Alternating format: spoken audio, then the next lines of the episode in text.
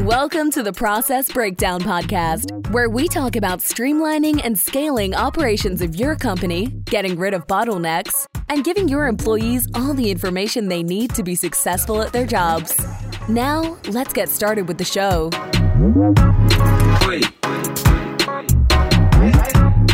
Chad Franzen here, co host of the Process Breakdown Prod- podcast, where we talk about streamlining and scaling operations of your company, getting rid of bottlenecks, and giving your staff everything they need to be successful at their job.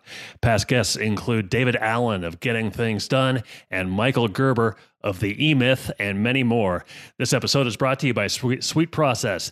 Have you had team members ask you the same questions over and over again, and it's the 10th time you spent explaining it? There's a better way and a solution. Sweet Process is a software that makes it drop dead easy to train and onboard new staff and save time with existing staff.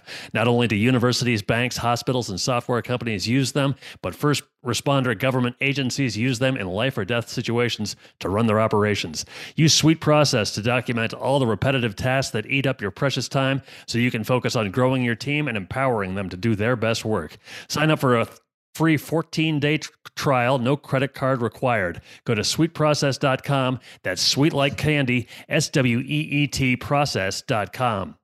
Josh Brawley started his career as an entry level logistics consultant in 2016 before transitioning into a pod lead, a role that displayed his elite leadership and provided the opportunity to become vice president and later chief operating officer of FWF. Coming from a family of educators, Josh's ability to lead teams and foster growth has been instrumental in his success as a professional. Josh, thank you so much for joining me today. How are you? Doing well, Chad. Uh, appreciate you bringing me on here. Excited to, to chop it up and talk a little bit about what we're doing over here at Fifth Wheel. Great. So FWF, yeah, tell me what that is. Yeah, so I, I still say Fifth Wheel. Uh, our marketing department probably wouldn't be happy with that. We went through a rebrand in 2018 uh, from Fifth Wheel Freight to FWF. Um, what we are is we're freight brokers. Um, no, no fancy way to, I guess, say that. Uh, we find people that need stuff shipped, uh, and then we find the means to ship it. We're kind of that middleman um, that allows the transfer transportation space to go smooth. Uh, not hopefully go smooth. That's not uh, always how it goes, and that's kind of why our jobs exist is because of the issues that arise in transportation. Um, but yeah, we are uh, trying to make sure that uh, America's truck drivers are, are moving and getting goods on the shelves. How many people are are with you guys there at FWF? Yeah, so we, we have just over 100. I believe it's 105 right now, um, and we plan on you know continuing to grow uh, into 2022. We've got a, a, class of 24 people that are going to start in January, um, and hoping to add you know around 70 to 80 throughout the entire year. So, what times of what types of employees as you bring on? You know that number of employees. What kind of things do they do? Yeah, so uh, largely what we're um, the biggest role that we're recruiting for is our sales role. Um, obviously, you know, sales drives revenue. Um, so that that's the number one I would say. You know, out of the 70 hires that we bring on, probably about 55 to, to 70 of them will end up in sales. Um, on top of that, though, um, when you when you uh, increase revenue, increase profit, you have to make sure that uh, that all comes in. So obviously, accounting roles will continue to, get, to build with that, and then operation roles as well.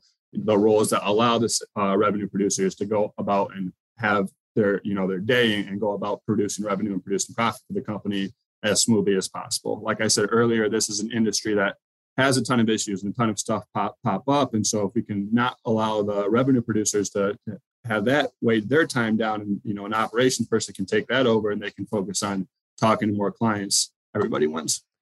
When you say that there's a ton of issues, can you highlight some of those ones that maybe pop, maybe would tend to pop up most frequently? Well, yeah. I mean, you guys could you can probably imagine yourselves. Um, if you guys are listening to this on the road right now, I'm sure you're gonna on the time that you uh, you finish your commute, you'll probably see a truck that's pulled over. Um, it, it sometimes it's stuff as simple like that with a you know a, uh, a driver blows a tire. Um, sometimes it's you know it's ten times worse than that, where you know uh, we've had over-dimensional shipments um, where you know the bridge clearance wasn't properly uh, laid out there, and we thought that you know we could fit this 15 foot uh, container underneath this bridge. However, that's not the case. The bridge's clearance is only 14 foot 8 inches. And so now we have to not only you know let our customer know that we're going to be late, um, but we have to go back and find a proper route that is going to allow us to you know get this over dimensional shipment to our you know final destination safely. It could be something as crazy as that, or it could be, um, you know, I had a load when I was broken myself. I had a load of potatoes just catch on fire, um, and I saw it on the news, you know, somewhere in Oklahoma, uh, like two hours later, that this load of potatoes has caught on fire. In transportation, you know, there's there's thousands of things that can go wrong. Um, you're very very thankful when the shipment picks up uh, when it's supposed to and delivers when it's supposed to. Well, those issues are really what allows players like Fifth Wheel Freight and other freight brokerages to have their jobs and, and provide value to companies when you talk about not being able to like clear a bridge or get under a bridge or something like that, uh, how do you prep for things like that without just driving the route already? Yeah, so that's that's called a route survey, um, and that's uh, I'll be honest, that's something that I was not near as um, well versed as compared to some of the other people in the company. I didn't do mm-hmm. a, a, a, bunch of overdimensional shipments, but that's a route survey where you're going to look at the bridges. You're going to look at uh, power lines as well, because power lines are a, a, big issue when it comes to stuff that big we'll have shipments where we have to send bucket trucks, meaning trucks that will just lift up wires so, so that way um, folks can go underneath them. But normally, when you're dealing with a shipment like that, the drivers that are hauling that type of equipment are extremely experienced. These guys got, you know, 20 years, 30 years over the road. And then the companies that you're working with too, they're used to doing the route surveys, they're used to providing escorts and things of that nature. And as long as everybody collaborates and goes back and forth, and the biggest, I, I think the most important piece of that information actually going through is the dimensions of the product being correct. Because the dimensions, let's say we're using a um, like a caterpillar tractor type thing, for example, the dimensions of the product when the airs inflated in tires are different when the, when the airs are not in, inflated. And so something as small as that could be the difference between making an under bridge and not making an under bridge or ten to thousand dollars in your shipment. So you talked about bringing on new employees. Would you say that uh, people are probably the most important thing considering all these aspects. People are the most uh, important thing in terms of your success. Yeah, I, I don't think that's there, there's no question about that. I think that's anybody in the company, um, from the founder, the CEO, myself, that we realize that you know the people that we hire are what allows us to have success. We're we're in a unique position where we're in the transportation industry, but we don't have any trucks. Um, we don't have, you know, we don't have an insurance bill or stuff like that. Our, our truly, you know, our investments are our people. Um, and, you know, it's also what drives profit and what drives revenue for the company. And choosing the talent to, to continue to grow with us is, you know, it's, it's imperative. Um, we, we've had people in here that were talented from a, you know, a sales perspective and can bring revenue and can bring business. But if you don't align with, you know, the others from a culture perspective, that can be extremely dangerous uh, to, to have in, in your organization. So for us, we, we know that people is, is as important as everything. What kind of a culture do you try to set there at FWF? Yeah, so this is this is one of my favorite questions to answer because uh, I, I, came up with this whole metaphor myself, and uh, I, I ask you during the interview process often, and usually get some weird looks. But um, I'll ask you, Chad, have you ever seen the movie 300? I have not. Okay, so not not super important. It's a movie uh, about 300 uh, Spartans what is more important is they use what's called a flank shield system, meaning you hold your shield over your left shoulder. Um, and obviously everybody is really tight together and it creates this, this strong wall and this strong force. That's the exact same type of culture we want to have in here. The, the person holding their shield over that left shoulder, that shield's not protecting them. It's protecting the person to the left of them and the person to the right of them is protecting them. So let's have that same that same mindset in here. If I if I'm coming in here and I'm working on a day to day basis and I, I'm making 100 cold calls a day, trying to find people to move their freight, and I'm only doing that for myself, I'm going to burn out eventually. There's no doubt about it. Unless I'm super money motivated and you know, those commission checks really drive me, then I'm probably going to burn out. And I'm not going to not going to enjoy my job.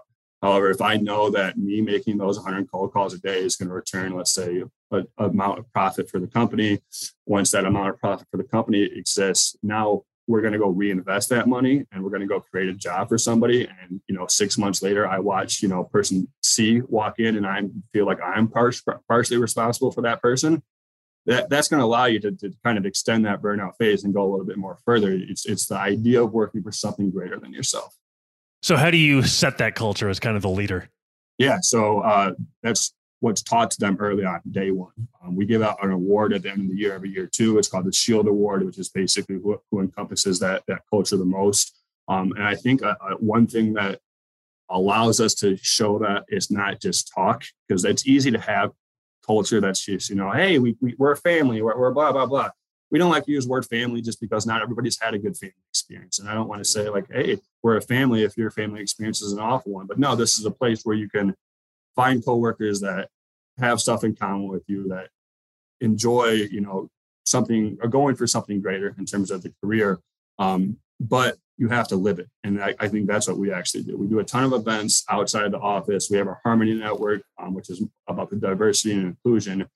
But everybody knows everybody. I, I talk to every single rep on a, on a, on a day-to-day basis. The CEO of the company does the exact same thing. And, you know, we actually have relationships with the people that we lead. It's not just a number. So you're in the you're kind of in the trucking industry. You're in the trucking industry. What would you say is the prevailing attitude toward you know implementing new technology and things like that in that industry? Yeah.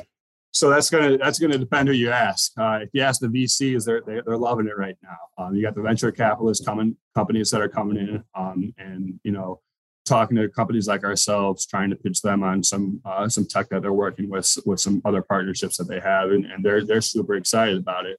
And then you know you've got the drivers who are the obviously the backbone of the industry, who are I would say are are not near um, as enthused about technology entering the industry. Back in 2018, um, that's when ELDs became mandated. Those are electronic logging devices, um, basically the, the, devices that track how long a driver is driving, making sure that they're not driving too long and putting you know everybody else on the road at risk.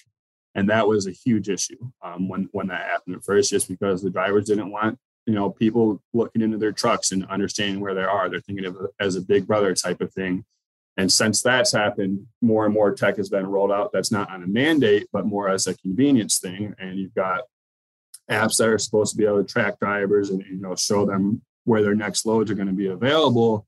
Um, and drivers are excited about that because it's easier to you know find your next load. However, they realize that once they want to book that load and then they want to call in and actually talk to somebody that they're not able to do that and they're they're, they're stuck talking to a computer and that's extremely frustrating for them. So you've got you know companies like ourselves they're super excited to, to adopt tech that's going to you know just drive efficiency and, and, get rid of waste however you need to make sure that the drivers who actually are going to be able to allow the ones that allow that tech to flourish adopt that because if they don't adopt it then us adopting it does nothing so is that is that kind of a pickle you're in right now what are you what are you uh, what are you driving toward knowing that you would like to see more tech implemented, but maybe there's some resistance? Yeah. And so for us, it's more about stuff that we're, we're finding ways to, to implement tech that aren't as much on the driver side. Um, you know, there's certain things with, you know, just processes in terms of building a rate confirmation. Every single time there's a shipment, we have to build a rate con that shows the driver where the shipment shipment's picking up, where it's delivering, the rate, any special notes that we have in there as well. Um, we're looking at technology that allows us to not have to do that every single time. But hey, we've done this one 15 times already. Let's have a robot just know what the spots that we're looking for. We check these two or three boxes, and then they go go and build that rate confirmation for us. Um, where you're seeing the big push right now in technology, which I think is just kind of like the silver bullet. If anybody can figure this out, they're gonna they're gonna do very well for themselves. Is the rating side of things. Um, you know, on you go to Walmart, you know, your price of uh, milk might be fluctuating right now, but it's not going to be, you know, 50 cents higher one day and then a dollar 50 lower the next day. That is how the transportation industry works. Whereas a shipment that goes from Grand Rapids to, let's say, Indianapolis might cost $1,200 today on a Monday. By the time Friday rolls around, it might be $1,800. And then that next Monday, it might be down to 900 And so a lot of companies are trying to predict rates um, and it's difficult. DAT is a company that's been around for a very long time. And it's kind of been their staple. Um, but as a broker, we know that you can only kind of you got to take it with a grain of salt. And so you see a lot of companies kind of trying to come in here and push that tech piece um, to get better idea of rates. And that is one that drivers need to be a part of for in order to succeed. If drivers do not want to, you know, log where their car, our trucks are at, log where they're getting getting paid, it's going to make it much more difficult for those machines to learn and actually provide provide an algorithm that rates accurately. Is that something that you've implemented then? It's something that we've tried to implement. Um, we've worked with a couple different companies, uh, four or five, and I'm still working with different companies right now. Um, and we've demoed a bunch of different ones. At the end of the day, though, the human touch is something that's still needed. Is there any other examples of technology that uh, maybe that you're trying to implement? Yeah, I would. I would think that on on top of those things, um, just just better, you know, ways for us to understand, you know, what carriers are going through and like because there's there's some companies right now that are uh, allowing carriers to see like ratings on their facilities. Like, does this place have you know showers and, and things of that nature? Do they have a place for me to actually park my truck, or am I going to be trying to you know back up this 18 wheeler into a you know a 50 foot spot, which is going to be extremely difficult to do. Um, so there, there's a ton of different things, and it's crazy because we're getting you know we're getting knocked down on the door every single day on all, all these tech companies that are specifically in the logistics space. Um, However, there are other ways for us to drive efficiencies with non, you know, logistics based companies. I just did a demo with an email based company that allows you guys to, you know, just allows our teams rather to just communicate, you know, in a much smoother process back and forth. And so there's a tons of different things that we're looking at. Some of it logistics related, some of it communication related. That's just going to drive efficiency because we're in this huge transition where we've got teams instead of just when I was brokering freight, I handled everything myself. And now we have it where it's set up where we have our top person that's in charge of the entire team, but he's got three or four people underneath him. So make sure that communication is as flawless as possible is something that's important. What uh, what kind of staff makes up a team of three or four people? Yeah. So as it sits up currently right now, we have our SSEs, which we call our senior sales executives. Those are uh, the folks that you know they they hold the highest relationships in the company. Um, they're dealing with our biggest clients, and underneath an SSE, he's going to have an OM, and that's his operational manager, and that's the person that is just making sure that the revenue that is already accounted for is going smoothly. Uh, making sure that drivers are where they're supposed to be, um, and then leading the team members, which are actually negotiating with the drivers, talking to talking to trucks, getting them uh, down on rates, uh, know, are fixing issues and stuff like that. So you got the SSE on top, and then an OM, and then he's got one or two people that we call our dedicated operations. What does your day to day process look like? Yeah, so that's a good question. It, it's different. I mean, with a growing company, um, it could be it could be around different things. We just had I just had a long meeting this morning, um, just kind of overall what our uh, plan for 22 is looking like in terms of um, any compensation we changes we might be making, um, overall visions for the company. I do a lot of our recruiting still. Um, I, am kind of a, the, the, final stamp on, on, all of our recruiting, and then a large portion what I, am working on right now is the technology, choosing our technology partnerships, um, and then partnerships with it just within you know the, the West Michigan area. Going back to making sure that you know the recruiter are not the recruiters, the career services folks at the schools knows about Fifth Wheel, knows about the opportunities that we have to offer, and then just driving those relationships more and more. I have uh, one more question for you, but first, just uh, tell me how people can find out more information about Fifth Wheel FWF. Yeah, yeah, I would say you know the, the biggest one would be our website uh, www.fwf.com. Um, follow us on LinkedIn as well. We're super active there. Our Instagram page, I would be uh, remiss not to give that a shout out. Our marketing team does an excellent job over there. And, and that's probably going to have the bulk of everything. If it, if it ends up on our website, it's probably going to be on our Instagram page first. So check out the Fifth Wheel Freight Instagram page, but fwf.com. Um, and if you're looking for a job, fwf.com slash careers is a, is a way that you can get uh, put on my desk immediately. And you're looking for uh, who again? Sales reps mostly. Um, however, we will be hiring uh, operations people, um, folks in accounting, accounts receivable, accounts payable, things of that nature as well. What is the key to success in selling what you guys do? Patience. Patience number one. I, I, I think that's that's work ethic number one. Work ethic number one patience number two. Um, if if i if i'm super talented and i don't want to work hard i'm not going to have success. Um, but if i if as long as i work hard um, and then i have patience too because it, it's like baseball. If you go if you go three for 10 in baseball you're hall of famer. In sales if you go three for 10 you're making a, a significant amount of money but you can't let those seven no's uh, stop you from getting those three yeses. So having that patience having that work ethic and just having coachability as well do you ever do you have any advice for um, overcoming rejection?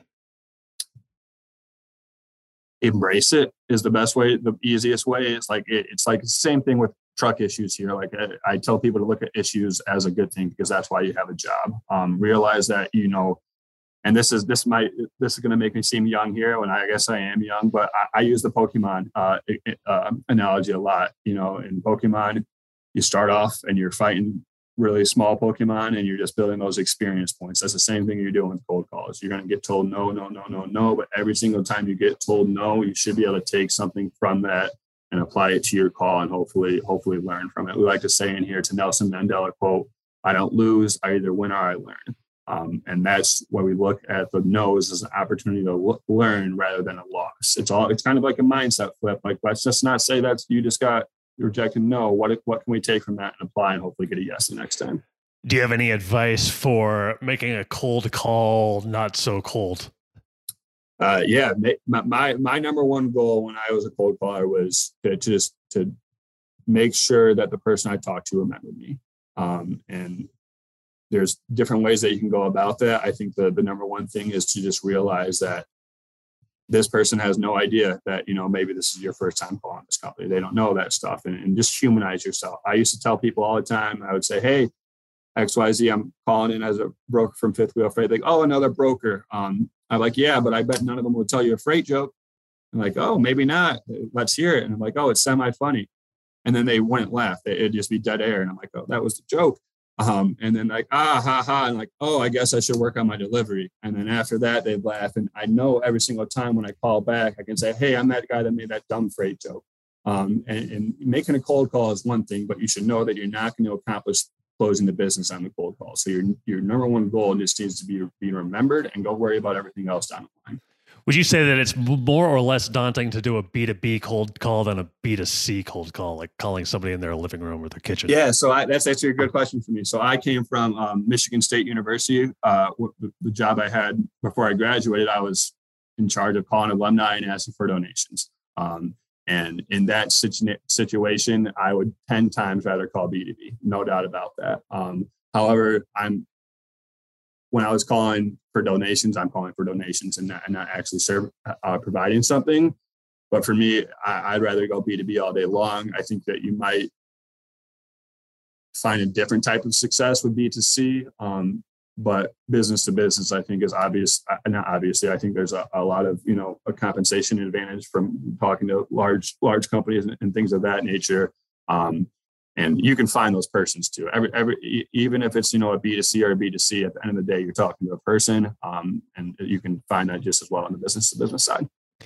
Okay I, my, my final question for you is this. Uh, do you have any books or podcasts that you have found particularly valuable or enjoyable as you've kind of gone from entry level to uh, coo vice president? yeah um, the the subtle art of not giving a bleep um, is one that was uh, extremely helpful for me, um, just because I'm young still, um, and to be to, to have the responsibility that I have, you have to you know you have to let that stress roll off your shoulders somehow, and finding a proper way to do that is is is something important. I, am a huge fan of the uh, John Maxwell too.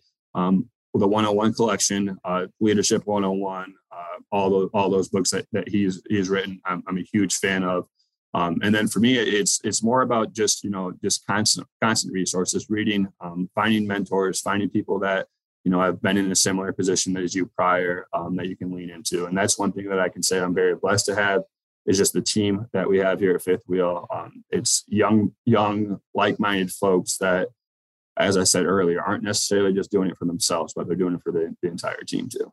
Hey, Josh, I really appreciate your time today. It was great to talk to you and find out uh, a little bit more about FWF. I really appreciate it. Awesome. Appreciate your time as well, Chad. Uh, it was a pleasure. Thank you. So long, everybody. Thanks for listening to the Process Breakdown Podcast. Before you go, quick question. Do you want a tool that makes it easy to document processes, procedures, and or policies for your company so that your employees have all the information they need to be successful at their job? If yes, sign up for a free 14-day trial of Sweet Process. No credit card is required to sign up.